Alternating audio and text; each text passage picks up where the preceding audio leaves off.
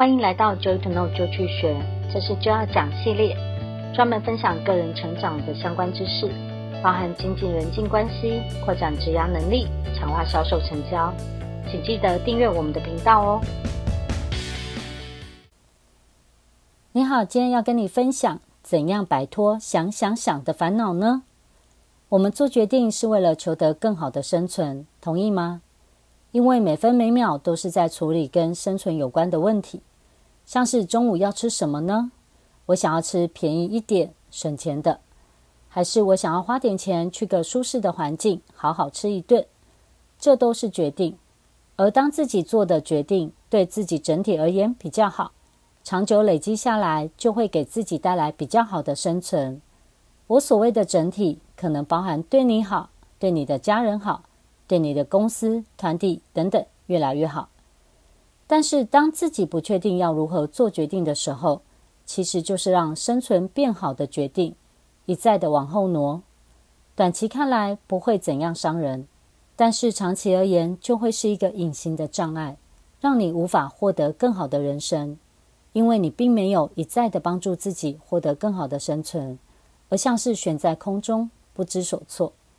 我相信每个人或多或少都会遇到不知道该如何做决定的时候。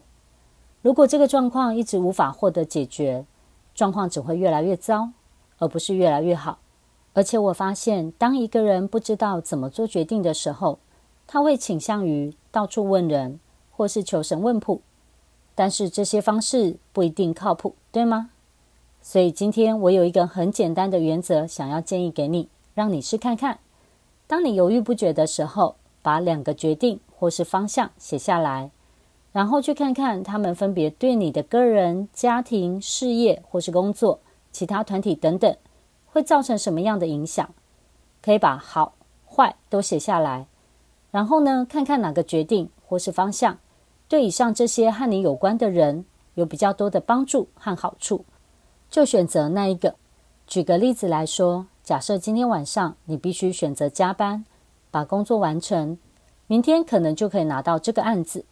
或是你想要跟家人聚餐，大家开心一下，你只有一个，所以你得选择。那么做哪件事比较好呢？你可以列下来，这样对你家人、公司、客户、同事等等，哪一个做法会是有比较多的好处，然后就去选择做那一个。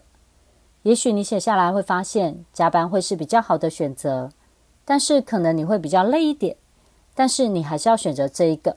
因为这样，你才能够对整体而言做一个比较好的决定，给自己铺一个比较好的未来。试试看吧，我觉得这个方式很有用。我今天的分享就到这边。如果你喜欢我的分享，请记得订阅我们的频道哦。